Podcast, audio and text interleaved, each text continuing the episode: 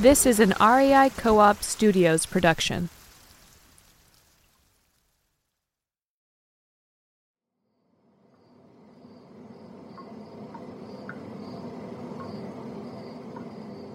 When your dog starts acting funny, staring and growling at an empty spot of air, that's nothing to be scared of. That's that's just something that dogs do. And when the neighbor lady, and you know the one, when she stops you on the street in the morning and tells you that she sees things creeping around your house at night, well, isn't she the kind of person who sees things everywhere? It's nothing for you to worry about. And when you're coming back from taking the garbage out, crossing your dark backyard at night, and you get a, a sudden rush of that feeling that, that something horrible is about to burst out of the bushes over there and chase you down. Well, that's silly. You're just tired. But when your dog wakes you up whining in the middle of a dark midnight, and you roll over and look, and you see it, you see with your own eyes something that you know for a fact can't possibly be there. What then? What do you do? Do you stand your ground and try to convince yourself that you must be dreaming? But if you're dreaming, why can't you wake up? And you know, you can't wake up from the Camp Monsters podcast.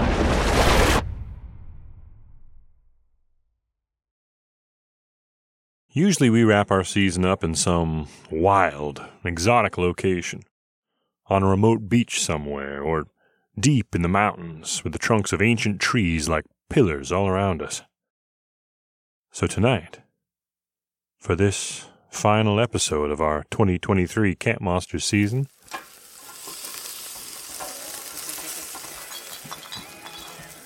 well, tonight we're having a barbecue in our producer Jenny Barber's childhood backyard just outside of Fresno, California. Hmm, pass me that mug, will you? Is this my drink? Eh, probably. Anyway, we're all friends here, right? It's a nice backyard, as backyards near Fresno go. An old swing set over there, some flower beds, a little pool with a diving rock, and this well loved grill with some Italian sausages on it sizzling. The heat of summer is over. There's a little crispness in the night air. The dark sky up above. And down here, just enough light from the back porch and street lights and this little fire from a propane fire ring. And I've got a good stick to whittle on while we tell a story. Oh, yeah. Nice, isn't it? This is my tagged out OD Green G10 knife by Benchmade. It's a little larger version of their best selling bug out knife. I mean, I'm a big guy. And with this tagged out knife, I still get the lightweight portability of the bug out with a bit more steel. Premium stainless steel, in fact. Higher levels of chromium, along with the introduction of nitrogen into the steel of this blade, gives it superior corrosion resistance and toughness. but let's face it, I didn't know any of that when I bought it. I just liked the way it looked and the way it felt in my hand. And of course, I like that it's made in the USA, in Benchmade's factory up in Oregon City. They've been making top quality knives up there for almost 40 years, and they know that whether you're hunting or hiking or just hanging around the house, a Benchmade knife is yours for life. And that's why Benchmade created their Life Sharp program, which provides free sharpening and maintenance for the life of your knife. Yeah, this tagged out is definitely the knife for me. But the best thing about Benchmade is that they have a knife for you, too. Check out all the Benchmade knives that REI carries next time you're in your local REI. And remember, if you're carrying a Benchmade knife, you're carrying a solution. Just think how easy it'll be to get into that next package that you order from rei.com. No more gnawing it open with your teeth while hoping the neighbors don't see. And speaking of things that the neighbors don't see, I've always found it interesting that when we tell these stories, everyone sees something different. I mean, we all hear the same story, uh, the same words and sounds in the same order, but the visions that these words conjure are different for each of us. And I guess that's a big part of what tonight's story is about. Some of you have probably already seen pictures or footage of tonight's creature. A video of it went viral a couple years ago, but that was just the beginning of the story. Since that first encounter, there have been multiple. New- oh man, is that me? Oh, I'm, I'm so sorry. I always, I mean, always turn my phone off before I tell these stories. It. Just a second, I'll, I'll shut it off here. Oh. well, this is kind of perfect, actually. It's my doorbell. Yeah, I got one of those camera doorbells that sends me an alert whenever someone comes to my door. But every once in a while, look at that. See? every once in a while, it goes a little funny. It sends me a video like this one a couple seconds video of my completely empty porch. You know, the first few times it happened, I reviewed the video closely, trying to catch sight of whatever set the motion sensor off. A squirrel, maybe, or a breeze in the hedge, a bug crossing the lens, but there was never anything. Never anything that I could see, anyway. Just an empty porch and the night beyond. A glitch in the system, I guess. But sometimes, sometimes I wonder. I wonder if another set of eyes might see something I don't. Might see something standing out there on my porch. You don't see anything in this video, do you? Uh, Mateo didn't see anything in his backyard that night when his dogs woke him up. His was a nice, peaceful backyard on a nice, peaceful autumn night, just like this one. Not far from here, in Fresno, California. Mateo was peeking in his backyard through the slats of his window blinds. The light from his back porch always looked so yellow at night.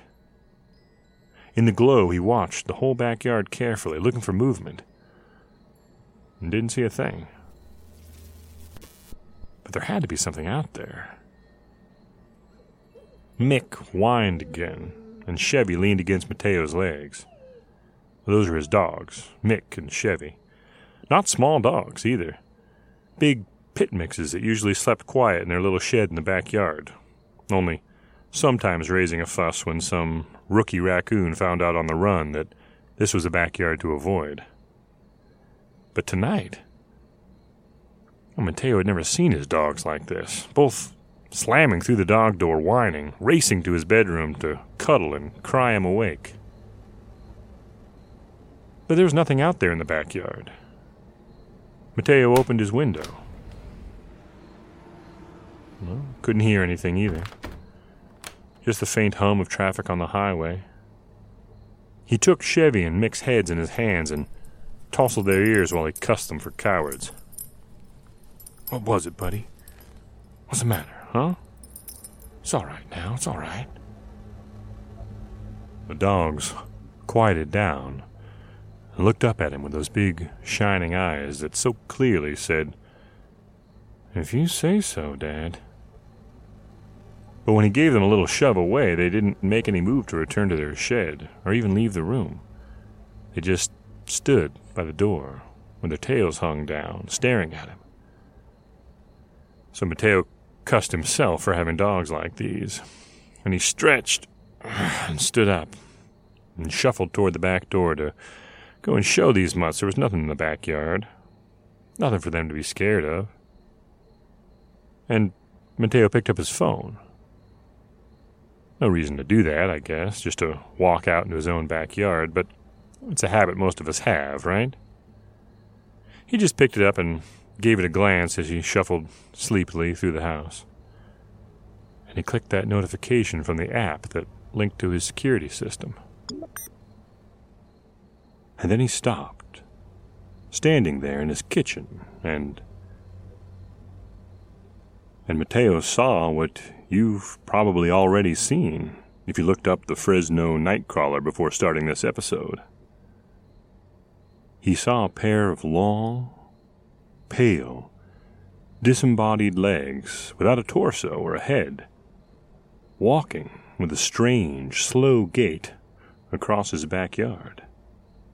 But what made that sight even stranger was that Mateo was now standing right in front of the big sliding glass doors that opened onto that yard.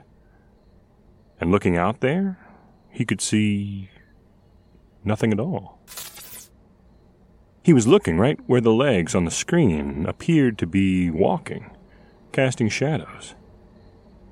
But out in the real world, there were no legs, and there were no shadows. So, it must be some kind of glitch, right? Mateo was in the security camera business. He had quite a few cameras around the outside of his house as a way of testing new equipment and different setups. He'd never seen an error quite like this before.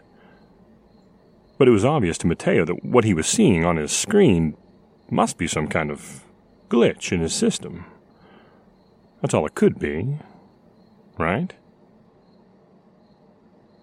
The eerie, disembodied leg slowly passed out of the frame of Mateo's security camera, right up to the sliding glass doors where Mateo was standing. Oh, but there was nothing really out there. Mateo reached for the handle on the sliding door and hesitated. One of the dogs whined from where they'd curled up under the kitchen table behind him. Mateo stared through the glass, out at the yellow lit emptiness of his own backyard. And there was nothing. There was nothing really there. So he rolled the sliding glass door open.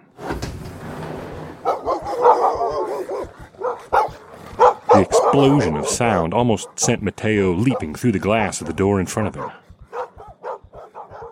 But it was just Mick and Chevy, springing up under the table, barking, knocking chairs over in their haste to retreat further from the open door.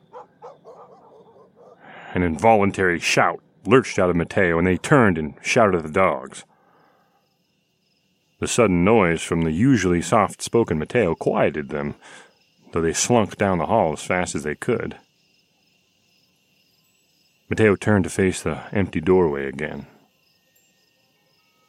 Then he stepped through it and took a couple of steps out into the backyard. Out into the empty backyard. Okay. Well, that thing with the dogs had been a little freaky. And being out there, he did get a strange thrill up his spine, like there was something close, something watching him. But he knew that was just his imagination. Mateo looked all around. He looked in every corner of that backyard. No, no, just like he thought. There was nothing out there. Except. Except Mateo thought he saw an opportunity. Mateo is the one who came up with the name, the Fresno Nightcrawler. Of course, that wasn't really accurate. The legs didn't crawl so much as they slowly strolled, but Mateo understood the internet well enough to know that a mysterious creature named the Fresno Night Stroller just wasn't going to attract many hits. Hits and views were what it was all about for Mateo, at first. So he came up with the name Fresno Nightcrawler. And he invented some of the origin stories that are still floating around on the internet's back pages that the video originated with a man named Jose submitting it to a local TV station in the early 2000s. Then Mateo processed the footage from his security camera to make it look grainy and old. Everything looks scarier and more mysterious when it's grainy and old, doesn't it? And he posted the video anonymously wherever he could. And it took off. The internet, truly the strangest creature of our times. Well, the internet grabbed hold of Mateo's Fresno Nightcrawler and ran with it.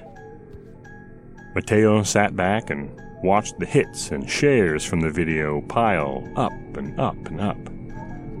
And just when he was wondering what the follow up would be, what he could possibly do for his next trick, Mateo was delighted to discover that his security cameras kept repeating that same glitch all around his house each night. At different times, from different angles, his camera would catch a night crawler. Well, sometimes two, sometimes more. More and more as the nights went on and they became brighter and, and more vivid. And as the nights passed, more of their figures were starting to become visible to Mateo. Above their legs, they had ghostly bodies, billowing like white flame. And then beside those, he could see jagged, grasping, almost skeletal looking arms that didn't match their graceful legs at all. He still couldn't see any heads. Not yet, anyway. And it was funny, although it really wasn't. He felt sure he'd start to see the heads soon. And that when he did, something was going to change for him. If you fall deep enough down the Fresno Nightcrawler internet rabbit hole, you can find some of these follow up videos that Mateo posted. And we'll talk about it in a minute, but you may or may not notice something very strange about them. But whatever you notice, it won't be nearly as strange or as terrifying as what finally happened to Mateo. Well, at least it was quiet that night when it all happened. It was the first night after Mateo had talked a friend into keeping the dogs for him. They'd been really testing his nerves lately, whining all night with their eyes on the windows. Now that they were gone, he was hoping he'd be able to sleep a little bit better than he had been. But that wasn't how it turned out. The night crawlers were really active that night. The backyard camera showed a crowd of them, wandering silently around the yard and bunching up beside the sliding glass doors like a mass of moths around a porch light. Mateo sat slumped in a chair at his kitchen table, staring at his laptop, almost hypnotized by the strange, headless figures on the screen that seemed to crowd and clack all around the glass door a few feet away. The curtains were drawn across the door now. He'd started doing that with all his windows because it seemed to help that feeling of being watched that kept creeping up on him. Even though there was never anything actually out there when he looked. Whatever these creatures were, he could still only see them on a screen. Huh. There he went again. More and more often, he'd caught himself thinking about these night crawlers as real things, as existing outside of the tiny electrical signals that leapt from his cameras to his screen.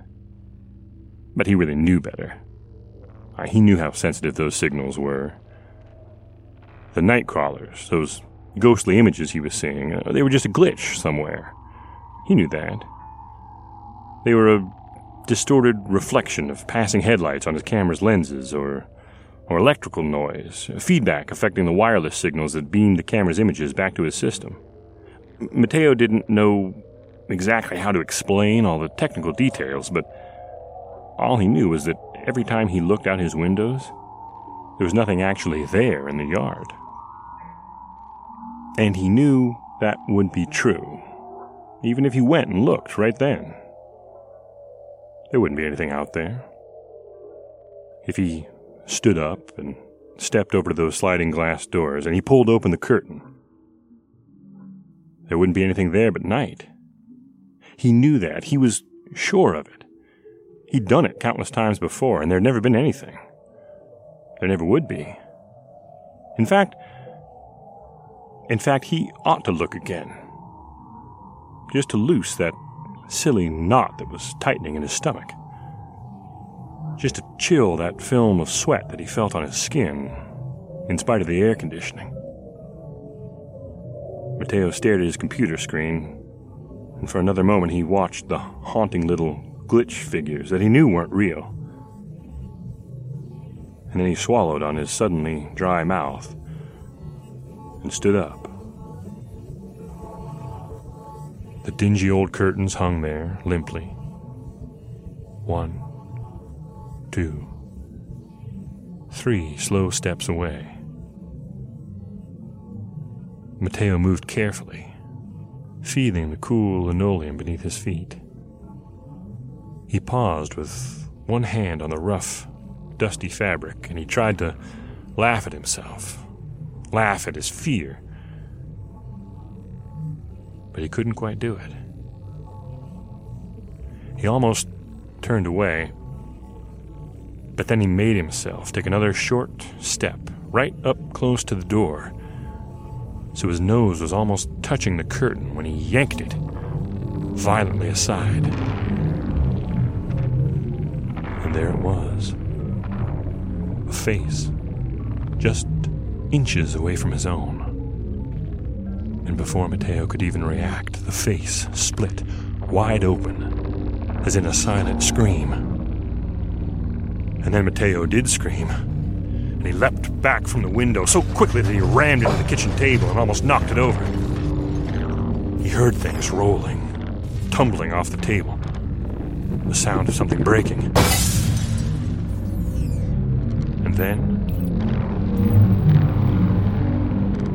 And then he could only laugh. And he could only laugh at himself.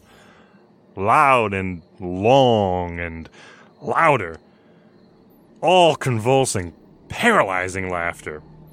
Finally, finally, laughter at his fear, laughter at all that silly, overwhelming fear that had him so keyed up that he could scream at his own reflection in the glass.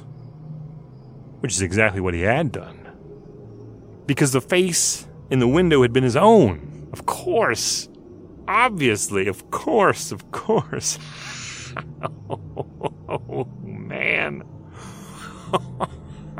oh, oh, he laughed. Oh, oh, oh, oh, he laughed so hard at himself he doubled over and he had to grab the table to steady himself. Oh, it felt good. Oh, it felt so good. Oh, it felt so good to be such a fool. all, all these games he'd been playing in his own mind these monsters he'd been building up for himself, and this world of screens. it felt so good to have it all vanish. Just vanish, like, like something with a plug yanked out. Out of batteries, falling suddenly dark.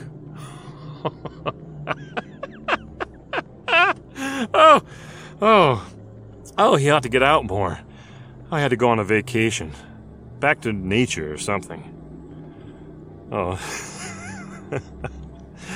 oh, the laughter had started so stranglingly hard it was silent, and, and then it settled down into great howls and yelps, and finally it was just good, clear, uncontrollable laughter.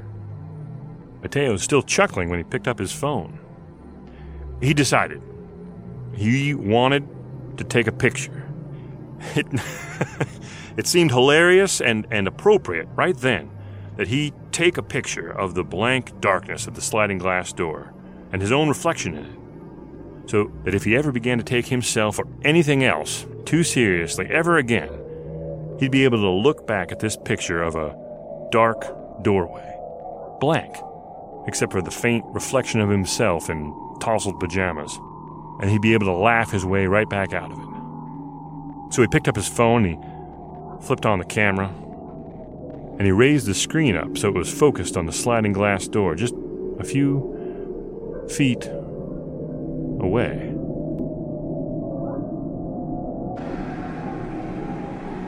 The sound that glass makes when it shatters is a very, very distinctive sound. It draws attention. You remember it. It sticks in your mind when you hear it.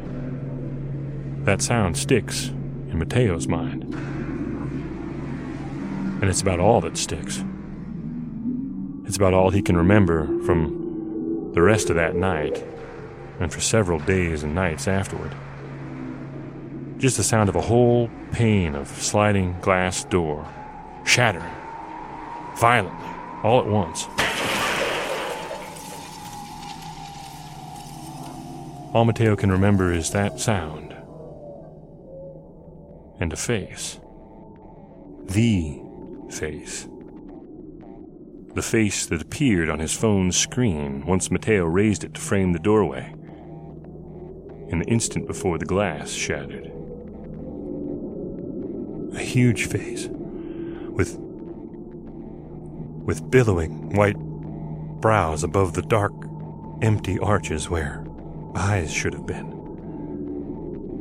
and a mouth gaping, too open, far too open for any face Mateo had ever seen, gaping open for a scream or a bite, and and the inside of that horrible throat looking like like it was lined with fabric blowing in a violent gale, ripping and rippling, or worse, maybe like pieces of jagged, broken bone, grinding back and forth together almost faster than the eye could track.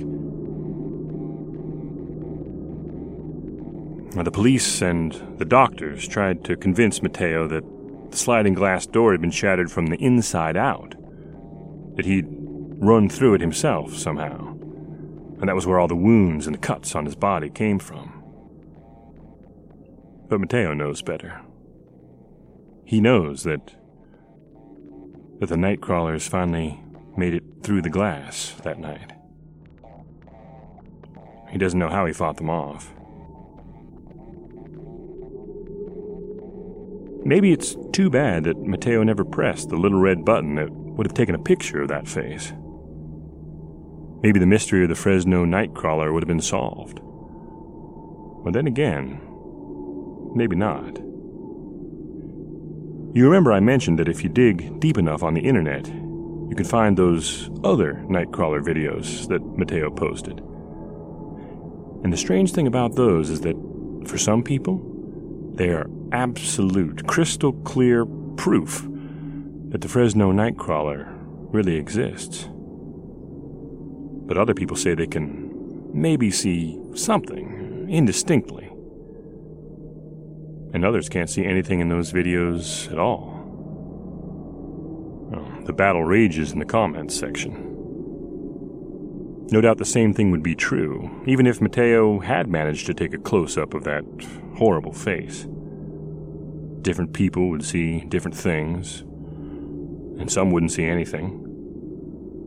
For his part, Mateo's glad that he didn't press that button, that he didn't get the picture. Mateo insists that he'll be very, very happy if he never, ever sees that face again.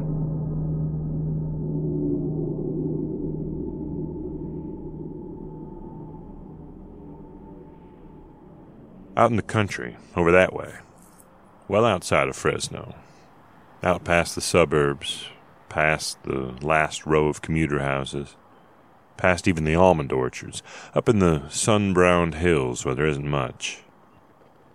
Up there you'll smell pine trees and sage. You'll see deer and chipmunks. You'll follow a narrow trail through the trees and brush up a hill. And you'll come to a sweet, scruffy clearing with a little old cabin in it, with a deep porch out front that sags a little bit to one side.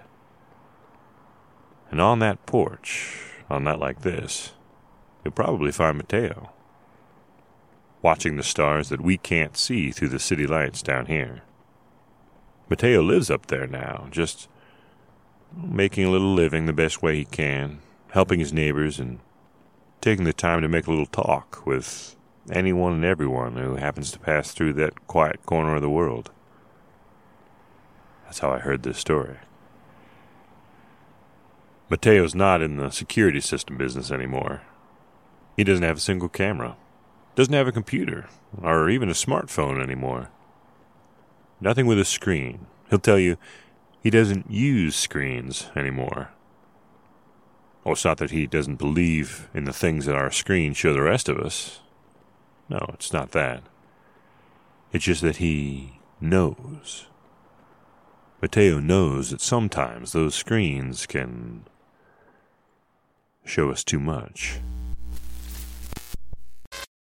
Of course, one of the things that Mateo does use, or one of the things you'll need if you're going to live up in those hills, is a good, sharp, durable knife. I think Mateo's is a Bugout by Benchmade. Super light but perfectly balanced. Easy opening but rugged. The Bugout's been recognized as the best everyday carry and outdoor knife by such publications as Gear Patrol, Gear Junkie, and Forbes. But you know that's not why Mateo picked one up. The Bugout is Benchmade's best selling knife for a reason. If you hold one, you'll know why. You can feel the attention and the craftsmanship that Benchmade puts into all their knives as soon as you take one in your hands. So pick one up, literally, next time you're in your local REI. If you do, you won't want to leave the store without it. Or go ahead and order one now from REI.com. With all the colors and sizes and styles of Benchmade knives at REI stocks, you're sure to find the one that's right for you. We've had all colors and sizes and styles of stories this season on Camp Monsters. We've had so much fun around the campfire with you this year. It feels like a shame to wrap it up. But we're hoping to be back a little earlier next year with even more great monsters to share. Before we turn this propane fire ring down and say goodnight, maybe you'd like to take one last photo of the group we have gathered around here? But if you do, don't say I didn't warn you if you notice a figure that you don't recognize and can't explain, prowling around in the darkness across the yard. Something that you can't see with your naked eyes. This is Fresno, after all.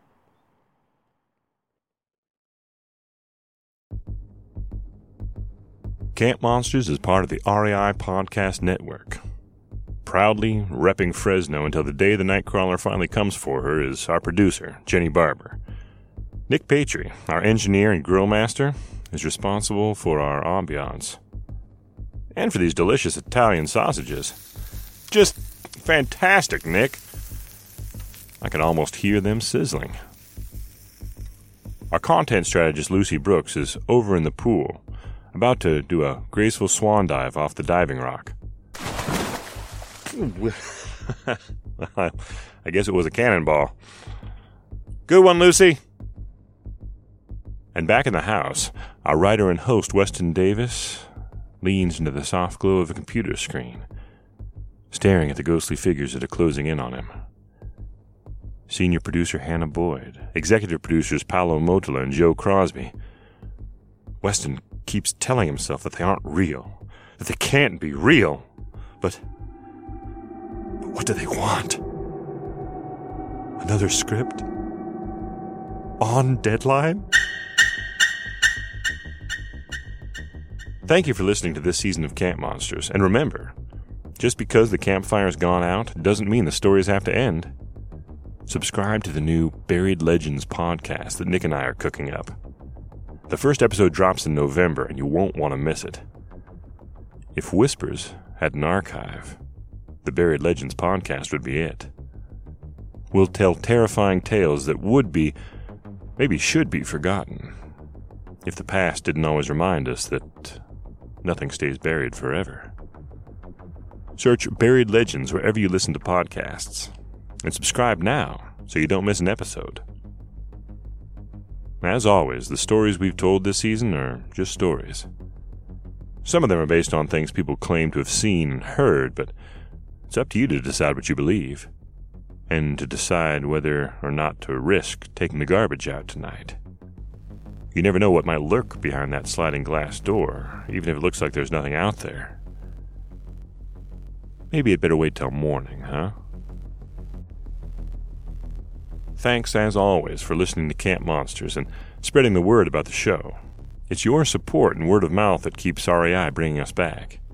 So please leave a good review if you haven't already, and write to the folks at podcasts at rei.com and let them know how much you enjoy Camp Monsters. We have a lot of fun making the show for you, and we hope you have a lot of fun listening. Thanks again. We'll see you soon around the campfire.